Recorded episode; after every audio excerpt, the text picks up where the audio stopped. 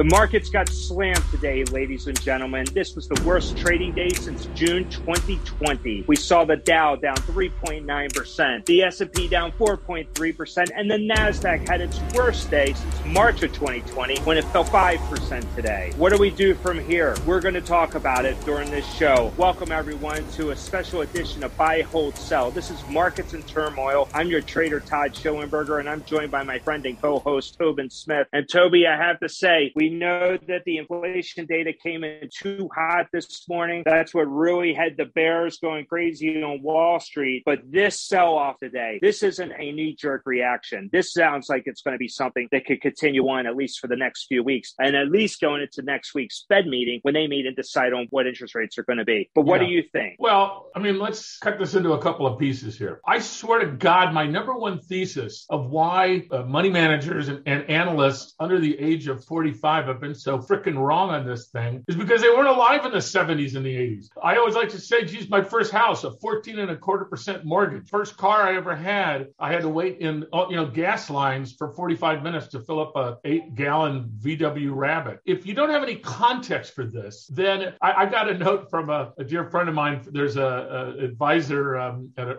at, the place I started called investorplace.com. His name is Luke Lango. And his note is like just hilarious. No panic. Stocks only retraced recent gains. Oh, really? Uh, S&P held 39.25. Well, you know, that is right. 39.25. But I'll tell you, our number is 3,600. And when then the real inflation numbers come out, the, uh, uh typically S&P is going to be at the 3,000 to 3,200 range. They don't yeah. understand that, that the inflation that we have right now is the sticky stuff that doesn't go away, meaning shelter costs. Shelter costs are one third of the CPI and rents are made in six month and 12 month periods, but mostly they're made in 12 month periods. So when you raised rents 21%, that's for the rest of the year. It doesn't go away. Shelter costs also include, you know, your, your utility bill. Your utility bill is not going south. It's going north. And, uh, you know, they're fixing. So you add it all up. Our number was, was, you know, something like 8.1%. It came out to be nearly 1, 8.1%. But the market, I love the term was over their skis. The market was convinced, you know, on the narrative of a Fed pivot was at hand that we were going to get enough information here. And I don't think they have a freaking calculator, Todd. You know,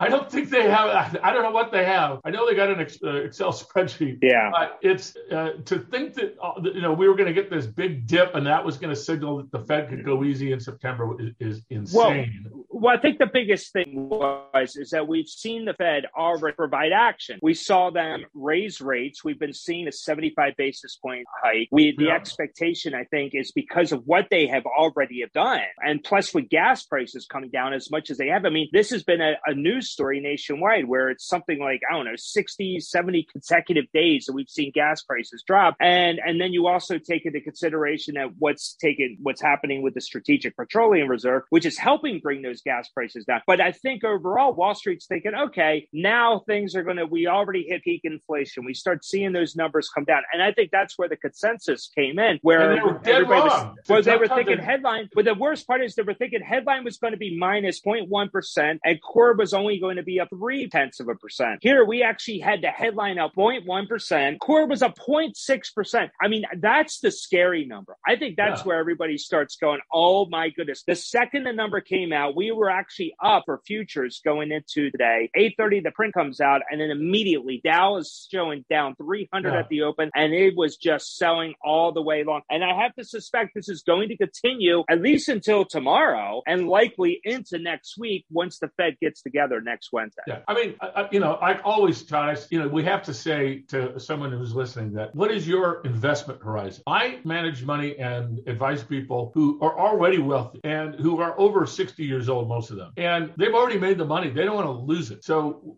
I'm, I guess I'm, you know, except we're up now 48% this year while the market's down 20%. Why? Because we were right about saying that, you know, our, our, my favorite term, the Rexit, the, the energy and the nuclear power, everything else that now the West needs desperately and is shutting off from Russia has increased those prices. Right. But if I was uh, 25, then I would be the, I would be the person buying, you know, the QQQs a little bit today. And, but understanding that you don't, don't look at your 401k for freaking, you know, a, a year. I mean, because it's meaningless. It doesn't mean anything. Stocks go up in value overall because earnings go up in value. And we just went through this period of 12 years where the Fed did nothing but make stocks more valuable. They they cut rates, they they did everything you possibly do. And now that's reversing. And I guarantee you that half of the people who manage money certainly haven't been in an inflationary period. Probably started, you know, after 2010, where they've been in this Goldilocks environment. They've never seen what happens to Texas. I mean, we've already had the, the crash of the SPACs. Then we had the crash of the IPOs and no earning IPOs. Right. The only thing that's left are the, you know, NASDAQ stocks that and, and S&P stocks that on a on an earnings basis, typically 15 times earnings is, is the number. And the biggest fangs, Microsoft,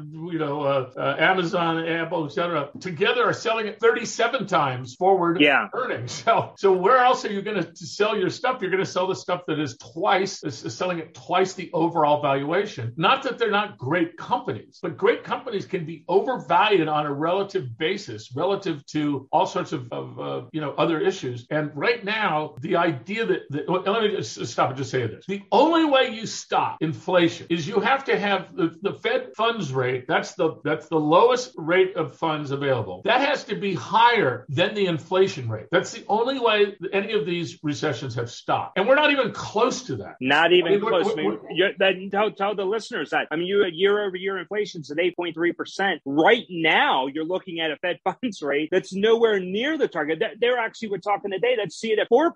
And even if that's the case, you're, you're right. The margin is so wide. We're not even close. Yeah, not, Those numbers are not going to crisscross anytime soon. Right. Well, that's the thing. You, you literally have to, there's two things that end a Fed bear market. One is that the Fed fund rate goes uh, higher than the inflation Because now all of a sudden you can make a, a, a case that forward earnings are, are, are, being overly discounted, right? But then the second issue is that you have to, that inflation has to stay down and something's got to break. The idea that we're going to have this soft landing, I, am, I can't even stand that word anymore. I mean, what does, I know. What does a soft landing mean, right? Yeah. Soft landing means is that you could take inflation rates down and you wouldn't crack the market. But we have never, other than in the 70s, had inflation like this with an energy crisis, a wage spiral. I love the, I just love California there's a bill that just passed. So we're going to pay our uh, food service workers $22 an hour. I was thinking back to my food service days, Todd, in the 70s when I was making $3.25 an hour.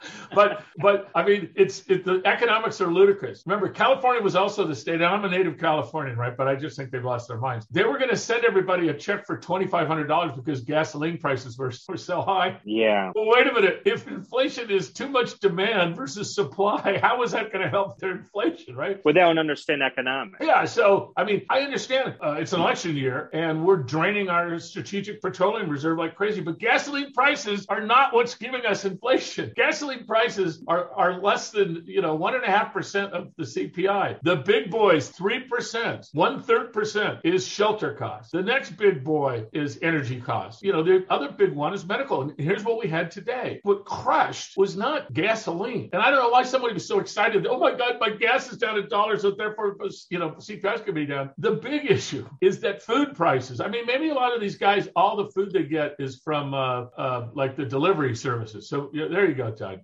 yeah. you, know, you know maybe know. The, maybe these managers they don't go shopping. They, they just get it delivered every day from you know uh, one of the food service delivery. So they don't have any idea what it is to, to have a basket full of goods. But food prices are up eight and a half percent. Those aren't going down, Todd, because you know quote unquote inflation. That's because their costs of planting, their cost of fertilizer, their cost of diesel fuel are all are all you know significantly higher. Um, and then the other one was medical services. So what did we have here? You know today we had 15,000 nurses in Minnesota on strike. We have a coal, we have a, a train conductor and, and train services people strike coming. There is no way in God's green earth that core inflation is going to come down unless you do one thing. And that one thing is, is that you smother the economy enough that you have not only you have negative growth, but you also then start to have layoffs. You start to have on a, on a reasonable basis. If, if we have uh, 5 million people uh, looking for work and we have 11 million jobs available, if that's a real number, which I'm not quite sure it is, but let's just, just say it is, we could lose 6 million jobs and we'd still be at a 3.7% unemployment rate, Todd. Well, um, talking about the job losses, I mean, like Bloomberg was talking about it today. You know, JP Morgan is saying that deal fees are shrinking 50%. They're even saying it's Uh, they're citing caution on job cuts. Uh, they're they're also shaking up their fixed income business. Citigroup is warning trading revenue is dropping as securitized products drag. Yeah, that's going to lead but into more layoffs. You know, boo Gold, Goldman's cutting several hundred jobs. It's Wall Street, but I got to tell yeah. you, that leads the pack. I mean, you have you will if you start seeing job losses there in finance in the finance sector, you're going to see that eventually happen for the other sectors. It just it, history has shown that that is the case, and I have to say that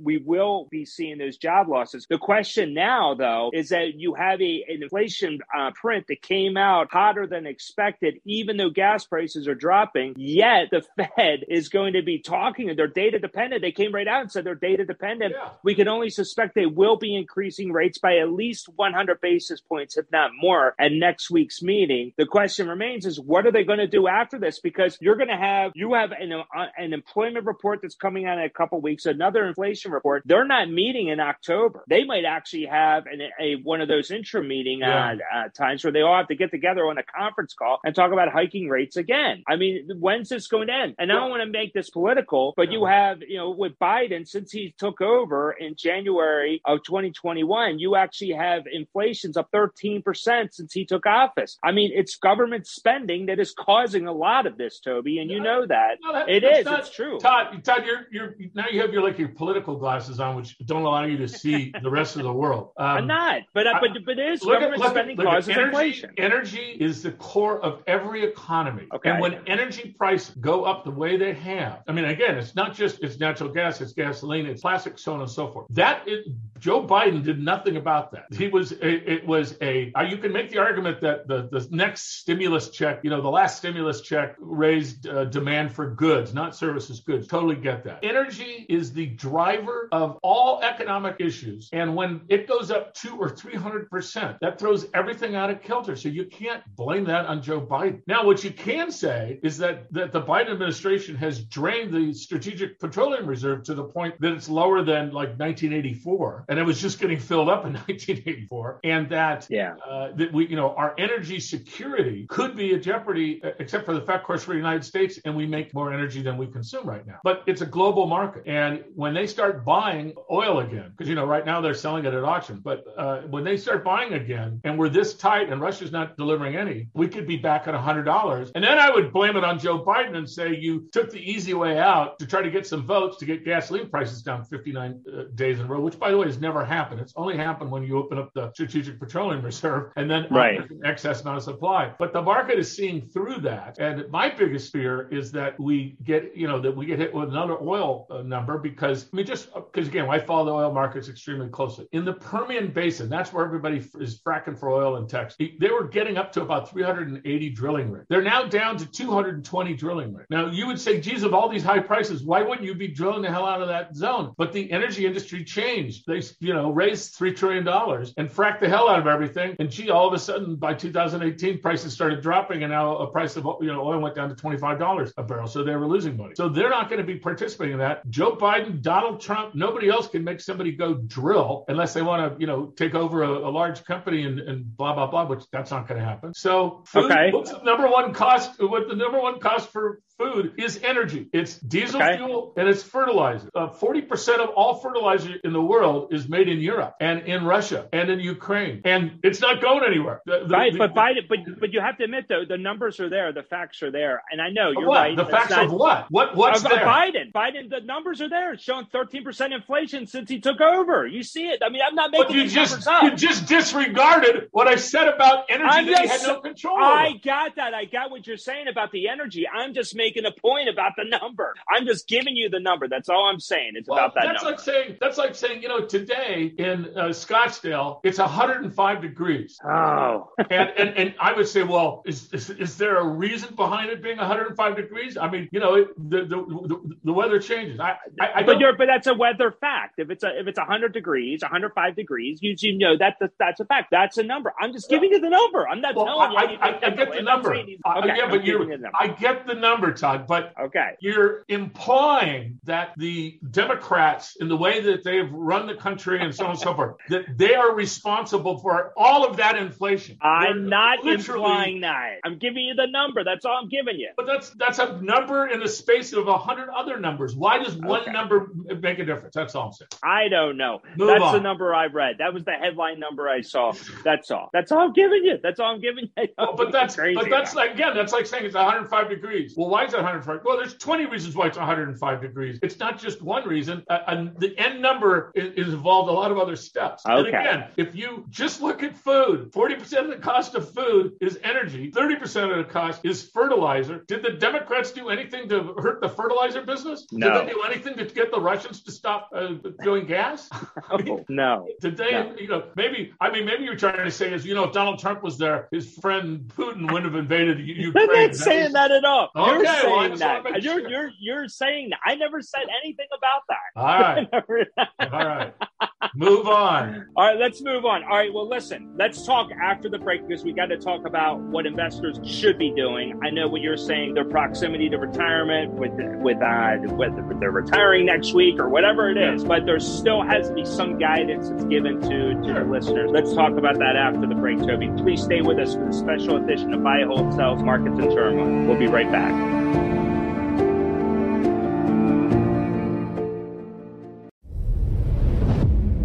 Travis Carmichael, the seemingly social financier who successfully left behind a blue collar Baltimore upbringing by transforming himself into an elite hedge fund manager branded with a sterling reputation for creating enviable profit machines for many of the world's most powerful people. His success proved costly as he became incessantly vulnerable after a series of careless mistakes and poor decisions originated from his love affair with the brilliant and stunningly beautiful Russian operative Naomi Knight. Through a roller coaster journey of greed, mystery, sex, and murder, Travis and Naomi's metamorphosis from scorching Wall Street couple to unrecoverable bliss is forever locked for posterity as one of New York City's most interesting tales. Coming to you from former Wall Street hedge fund executive and frequent contributor on CNBC, Fox News, Bloomberg, and CNN, I, Todd Schoenberger, feature a historical novel inspired by true events, including but not limited to those who possess impenetrable dreams of Manhattan wealth and the consuming lifestyle it perpetuates. Please pick up your copy of No Lie Lives Forever, available on Amazon and finer bookstores near you. A news story gets shared by a friend on social media, or you catch a tweet that really makes your blood boil. But how do you separate fact from fiction? That's the premise behind Disinformation, a 10 part series from Evergreen Podcasts and Emergent Risk International coming this fall. Tune into Disinformation wherever you get your podcast, and remember, don't believe everything you read.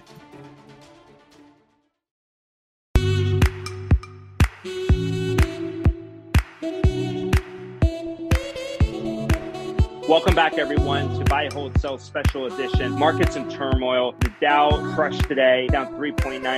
Nasdaq was down over 4%, and I'm sorry, down 5%. Yeah. S&P 500 was down over 4%. Actually, out of the S&P 500, 490 of the stocks were down today. Truly doesn't. It's it's not a good sign at all. Um, up and down. I mean, you could take any type of uh, trader that's out there. It's not good, especially for those that have their 401ks and and they're uh, they might be saving for college tuition, et cetera, et cetera. Everything is down today. It's not looking good. The question is, does this continue? And we're trying to address that right now. But Toby, when we start looking at these numbers, I mean, everything was down across the board. But even Bitcoin was down nine and a half percent Well, today. Bitcoin is uh, Bitcoin is almost 100 percent correlated with the with the Nasdaq with the QQQ. Uh, There you go. But you know. you really had to dig deep to find a winner. The question is, what would you advise Well, I would right now? I mean, I what would do- you it- recommend? Yeah, I, I, I think there's three issues here. Number one, this is a very unique uh, situation for markets because this is the in 40 years, there's never been a time where bonds are down 20% and Yeah. stocks are down 20%. Literally one time. Now, why is that? Because you know, without beating the dead horse here, we had 12 years of of an, a highly unusual monetary policy that encouraged people to speculate in Bitcoin and speculate in houses and speculate in, in no earning stocks and speculate their asses off, right? Because there was no alternative. You were getting 0%, you know, in risk free assets. So if you're getting nothing, then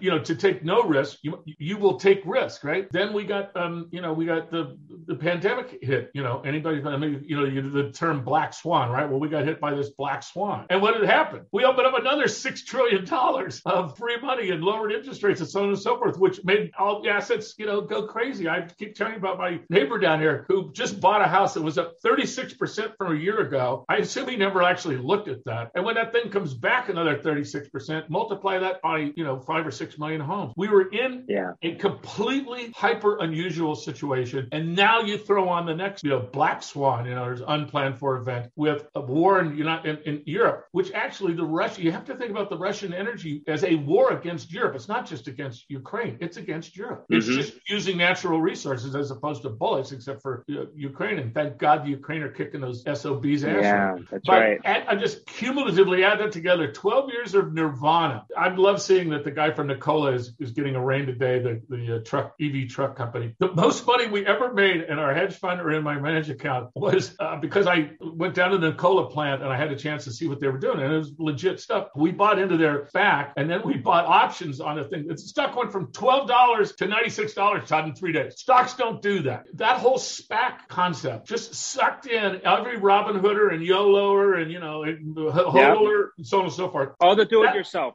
I'm sorry. All the do it yourself investors. Yeah, the yeah the, retail investor. Of yeah, 55 million accounts were opened with the average uh, uh, account of eighteen hundred dollars. Right. So yeah. we've gone through all of that unusual. I mean, historic behavior and historic yeah. speculation that has to get unwound. And the way it gets unwound, particularly with eight percent inflation, is the Fed has to raise their rate higher than the inflation rate, and that's what people have missed. So cash is a strategy. We're still, you know, seventy three percent in cash and yeah. you know short-term bond. EVV is a uh, one of the short-term, short-duration mutual funds, and we sit there making three percent. And the 25% that we're investing in, we're making a killing because we know the energy space, we, we know the now the fertilizer space. I can't tell you I was the king of fertilizer until nat gases prices went up five times in the in Europe. And oh, really, where does that? Of course, you uh, were. Yeah, what was the fertilizer come from? Oh, yeah, that's right. Natural gas.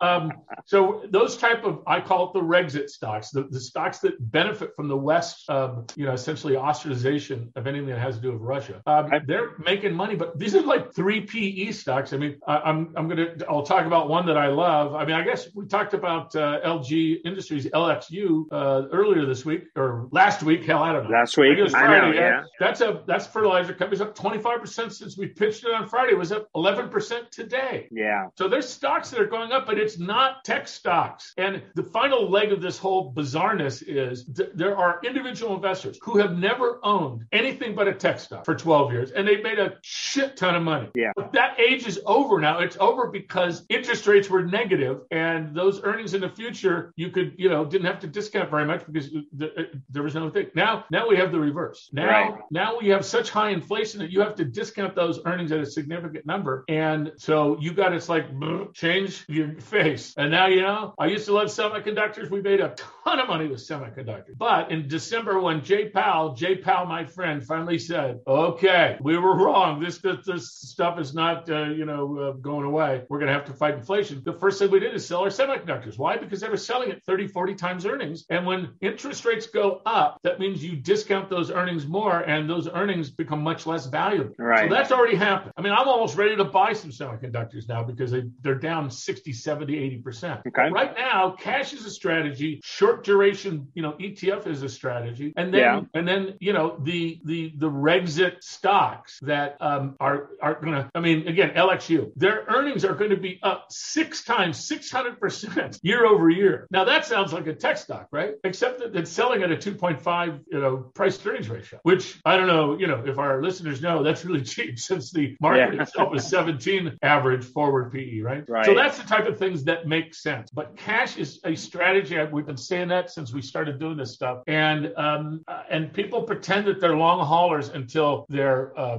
you know their Microsoft is down 40 percent or their Snowflake is down 80 percent, et cetera, et cetera. And those are the people uh, we have run, run, a column that we just follow people on um, on Twitter, the hodlers, you know, hold on for dear life people, and the and the FOMOs, the fear of missing out. Yeah. And now these guys are showing their their their their investment statement and it's down 80% and, and yeah. then they like like they're proud of it. I mean, it's the funniest damn thing I've ever seen. It's pretty uh, crazy. Well, yeah. well, you are you are right about the cash. I mean, when you take a look at right now, Goldman Sachs has an online savings account uh, with their bank. It's called Marcus. Yeah, Marcus it's paying yeah. one point nine percent right now, and that is not even taken into, into account what the Fed is going to do next week. Fed raises rates next week, which they will. Uh, that rate is actually going to go up. So what we should see that that savings rate jump over two percent, which in the grand scheme of things, you're still not beating inflation. However, that's a hell of a great rate on savings considering I don't think any other bank out there is paying yeah. anything well, close to that. So that is a good one. But here's where cash is in great because it was just like in January when we were getting all the information in 2020 about how bad China was and how that information wasn't get, going getting out. And so we we sold, we went to cash, we shorted the market, and lo and behold, the pandemic hit. And I'm not saying that we were, you know, omnipresent or omniscient, I should say, but I mean we had people on the ground at Micron and other places saying how bad it was. So yeah. by having that cash and then having this crash in, in March of 2020, man, we were able to buy historic things. I mean, we have people who who retired, hundreds of people who retired just on the income they're now getting by buying yeah. you know,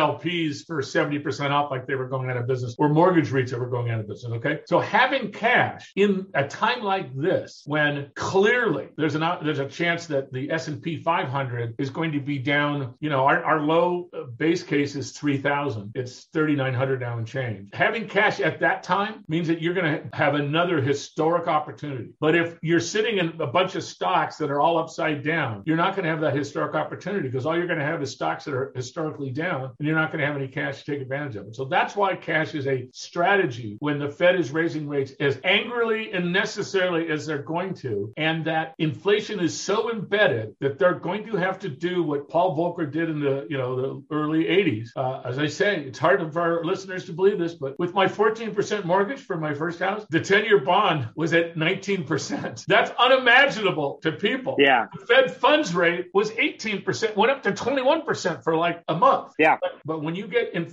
these inflation prices uh, embedded, that's the only way you can get it. Because the otherwise, I mean, the other true story of how why this is so important is if you're one of these 60% of households in the United States who lives paycheck to paycheck, and your paycheck doesn't go up 9%, but your cost of living goes up 9%, then all of a sudden, you know, somebody can't eat. Somebody can't pay the utility bill. In Pima County, where I live, uh, the eviction rate is is now up from like three percent two years ago to eighteen percent.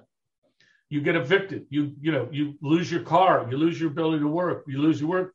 You go into it. It is that's what inflation can do. It can just absolutely rob the livelihoods of people, and that's what the Fed is more concerned about because they've seen that you know they've seen that shit show before, and we just right. haven't seen it for you know 50 years. What am I? Yeah, it's, it's 40 years. Um, yeah, and and that's the sad part. I mean, then that's that's brutal. And and look at what's happening in in you know the countries. Look at what's happening in the UK. Twenty-two percent inflation there. It's what Goldman's saying that they're twenty-two percent, and and yeah. we haven't got to the energy bills yet.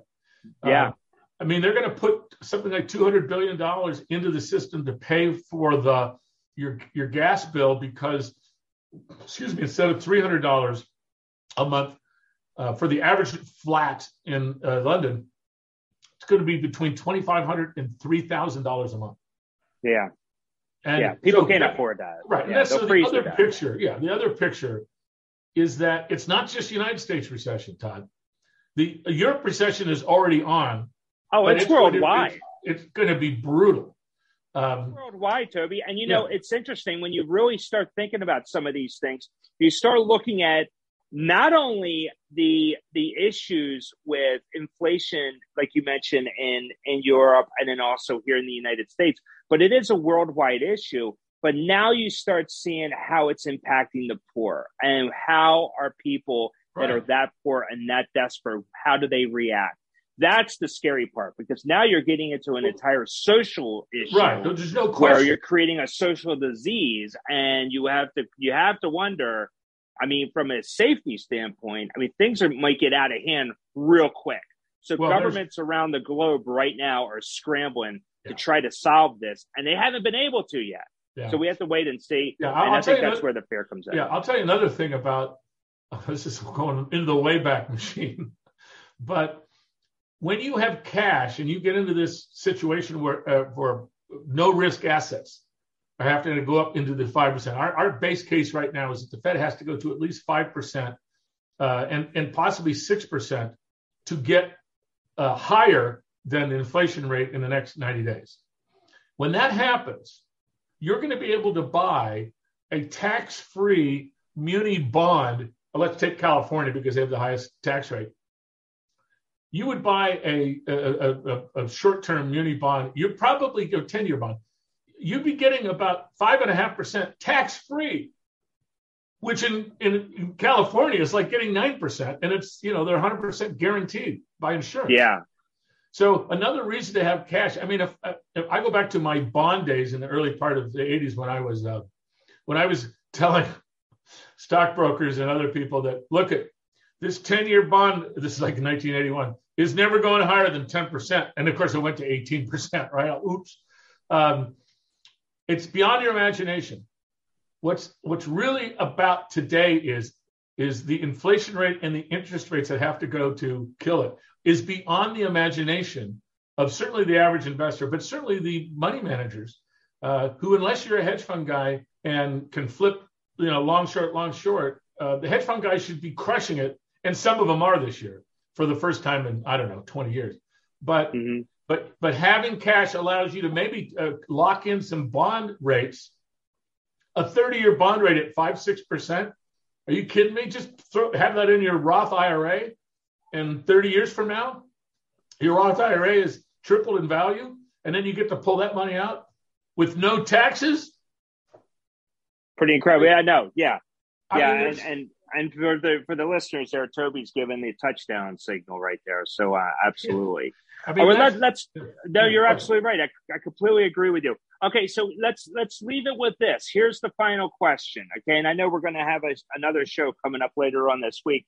But what do you think the Fed is going to do next week? If now Wall Street is talking about a 100 basis point increase, what do you think? Is it yeah. going to be 75? Are you thinking 100? Are you thinking more? What do you think is going to happen? So, uh, up until about an hour ago, um, my big thesis is, is that the Fed has sold the market on 75 basis points. Everybody expects 75 basis points. Therefore, that is the that is the lowest number.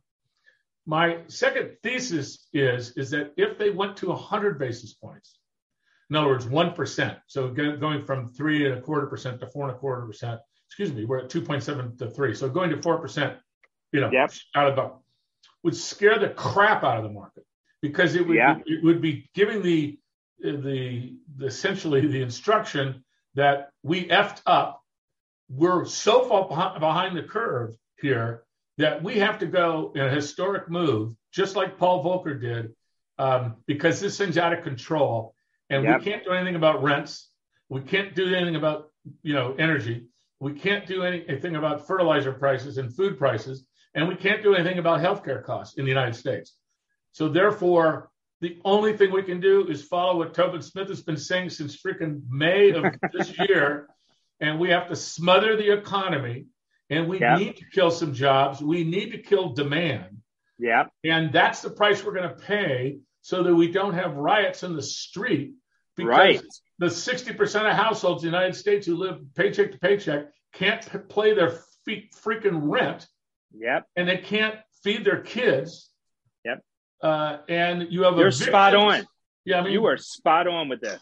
So, what's the number? Give it. Give the listeners a so number. So, the base of that a... is I'm going to say uh, uh, because it's uh, it, there's going to be no they're in the blackout period now, obviously, but yeah, uh, I'm I'm now leaning towards 100 points now, 100 based on one percent. Uh, I I do have a few bets with people that involves tequila bottles, uh, and they're good tequila bottles, not just you know crappy stuff. Um, so I have a few existing bets on 75, but unless there was a, some total turnaround, uh, because I think the other side of it is, is, you know, we're short the market right now. But let me give you another thing that blows me away, Todd. Okay, tell me. The VIX, the measurement of fear. You would think that just like in March of 2020, when we were down, uh, you know, essentially 1,500 points on the Dow and, you know, the S&P and NASDAQ, et cetera. When that happened, the VIX went to 38, 39. In other words, it, it, that's the that's the you know the high fear level. We are today, right now, at 27.27. The VIX went up 14% on the worst day since 2020. How, how did that happen? I mean, well, tell me. Well, what it says is is that a the VIX probably is not working correctly. B that a lot of the big players are using the futures market, not the option market, to hedge themselves, and and a lot of people are hedged up. What it says is is that nobody ran out and bought uh, put options on you know the QQQs today much because they were already in cash and net short the futures, which has a lot more leverage. The futures has, you know, in some cases 100 to 1 leverage. That's what it's saying. But it also is saying that we haven't seen any, you know, quote unquote capitulation where the retail uh, investor just calls their broker or goes online and says, screw it, sell everything, get me out of here. I can't stand the pain. Because the yeah. retail investors, they're the ones who, you know, uh, who would be buying the put options and all that stuff. So I've never seen anything like this. There's never been anything where the VIX is so calm, relatively calm, on the on the worst day for the, the stock market in. Uh, That's it. Well, and and to add to that too, volumes yeah. were down. Trading volumes were actually surprisingly lower than yeah. average today, which was a bit bit bizarre. Okay, here's what I'm thinking, Toby. I do agree with you at 100 basis points. I do think the Fed that is got to be it's got to be 100 basis points, but especially since they're so data dependent. However, I do think that there could be an argument made over the next few days as the before the Fed meets are actually getting together for a two-day meeting next week. I think there can be an argument of looking at 125 basis points. And here's why I say that. You have it, you have the retail sales number coming out.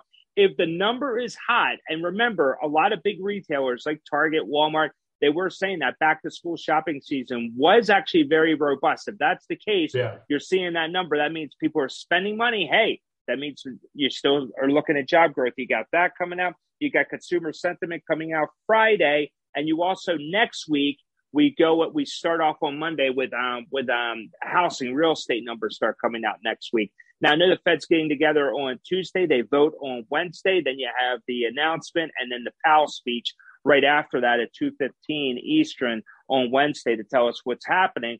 I think that there is there there's critical data points that can still signal an even more aggressive rate hike, more than 100 basis points. I can actually see an argument being played out for 125. Well, then, we shall see. Yeah, then the then the market would crap the bed. Right, uh, it really sure. would. But that's exactly what yeah. the Fed needs. And here's the other side of this. And I know you don't want to talk about politics, but if you do that now in September and you start, you rip off that band aid, that should give a little bit of a of a positive outlook, hopefully a positive outlook leading into those midterm elections, uh, the midterm election uh, in November.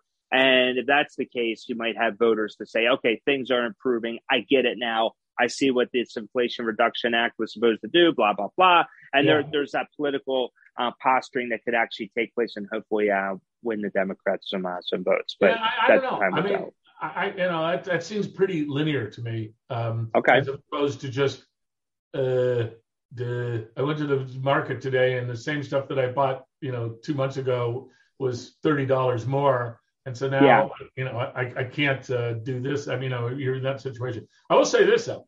Remember, part of the whole uh, raising of rates is basically when you when Fed raises rates, that means that that raises the uh, the return on no risk assets. So risky assets go down in value because no risk uh, assets going up. Uh, the the the bond market right now uh, is such that a some people are going to you know get some really historic rates, but the wealth effect or the reverse wealth effect for the you know remember 20% uh, of Americans own about 90% of the wealth, and the bottom 60% yeah. own 5% of the wealth. So the bottom 60 in the matrix of life and the financial markets don't count. But for the people who own financial assets, they're down about $95 billion today. Um, and they're down, you know, something like 400 billion to 500 billion dollars in the last uh, two weeks. Right. at the margin, you know, you don't book the three week uh, European uh, trip when you're looking at your your net worth down, and then not even talking about your house. Remember, United States is the only freaking country in the world where you can get a 30 year mortgage. Everybody else either has a variable mortgage that resets every six months, or you get a one year. That's, yeah. that's it because their systems couldn't handle it. That so what happens all of a sudden in Canada? And by the way, I think the guy who bought this house is Canadian. I'm just going. So I don't know if he yeah. had a U.S. mortgage or a Canadian mortgage, but if he had a Canadian mortgage, he's really screwed. um, but uh, uh, the, the, wealth effect is going to slow down, you know, spending at the margin, uh, right? Particular high end stuff, um, and um, you know the uh, the other thing is you can buy these uh, inflation hedge ETFs. I'll, I'll bring some uh, next time we do one of these podcasts because there are some uh, inflation hedge ETFs that did pretty well today. And we own a that's couple. Great. I just, I just, can't remember their names to be honest with you. That's a, um, that's all right because but, we are going to be doing a BHS live later on this week, and you can bring those up then. And I know okay. this inflation story is not going to die anytime soon. Boy, no kidding, no kidding. Actually, in my my inflation uh, guru Larry Summers, who was absolutely right last summer, uh, saying that you can't throw 400 billion dollars in cash and then another 200 billion in cash, another 400 billion in cash into a, a closed economy and not have you know demand rise because people now have cash and they're going to spend it. He's been right. He's calling for 150 basis points. Yeah, 150. You know, he, he's yeah. saying, listen, you. I mean, let's let's quit the pretense. Yes, we got a big problem here. And so uh, that would be that would be interesting. Yeah. And now I, that, here's my question: If the, you go to 125 or, or, or 150, does the market actually say bravo? No, you're finally getting over. Yeah, no, it's so. not. Yeah. The Fed's not. I mean, the markets. Wall Street doesn't think that way. So if they're taken by surprise, it is. It's going to lead to a dramatic sell-off. And when we say dramatic, we're talking thousands of points lower in the Dow easily if you're going anything above 100 basis points. It's, even 100, I think, is going to be damaging. But 125, 150, you really are looking at at um, at an impact that I think a lot of Americans are going to yeah. be. It's going to be hard to stomach. That's for sure. Well, well, but, so we'll have to see. Yeah. Well, let's also forget that uh, you know our basic uh, base case has been we're in a bear market. So when you're in a bear market and you rise up like we did, you know, June, July into August to that support level, key support level, 42.31, and you go over it and you stay over it, the, the market is saying that, uh, you know, economics are going to get better in the future. Well, it did not. And it, you know, sank right down to 38.50 or so. Then in like four days, we went up 7%. Yeah. And it failed horribly. And all that money that was made in the last four days all went away. Yeah. Psychologically, when you, you know, you've got a big smile on your face, all of a sudden you get punched in the nose that hard. After a while, you just you step back, and I think that's what we're seeing right now. We're getting a buyer's strike, uh, and you know, hey, I it, it feels just good being used. You can keep on beating me up. No, I'm, you know, I feel like I'm going to just sit on my hands and do nothing, and right. that's why the that's why the VIX was so low. Uh, yeah. A or B that everybody is hedged out, uh, you know, uh, out to the next month because they don't know what's going to happen. Well, those are what, how bottoms are built. Um, but yeah. we've got to get, we have to get a real inflation number down. And, and trust me, September inflation is going to be just as high as August, maybe down a, a one tenth of one percent. October yeah. will simply because of rents. Of you remember, it's not only rents, but it's also it's called homeowners equivalent of what the value of your yep. house. The value of your house has started to come down in some areas. Some areas are down already 20%. Yeah. But on a national basis, that number is really not going to hit till October. So, you know, if I was a betting man, and I, I am a betting man, um, I if I'm looking for inflation, a meaningful inflation uh, drop, that would be for October inflation, where uh, because we measure this on a year-over-year basis. That was the peak of, of, of home values was October, November of last year. Um, so there's hope here, but hope is worthless if you don't if, if you don't have no cash. You know what I'm saying?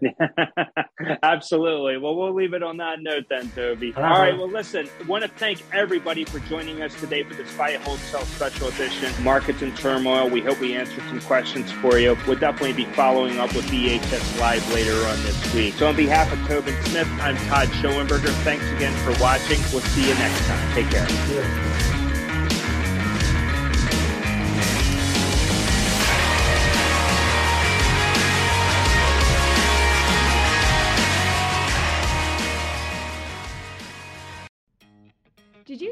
Virtually all vessels traveling in the U.S. have to be American built, owned, and crewed? That's thanks to the Jones Act, which is the bedrock of the American maritime industry. On the American Maritime Podcast, we cover the topics that matter most to the 650,000 men and women of American maritime while also being accessible for the average listener to learn about this industry.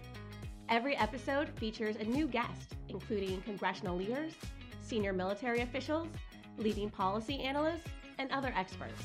Come aboard and listen wherever you get your podcasts or watch on the American Maritime Partnerships YouTube channel.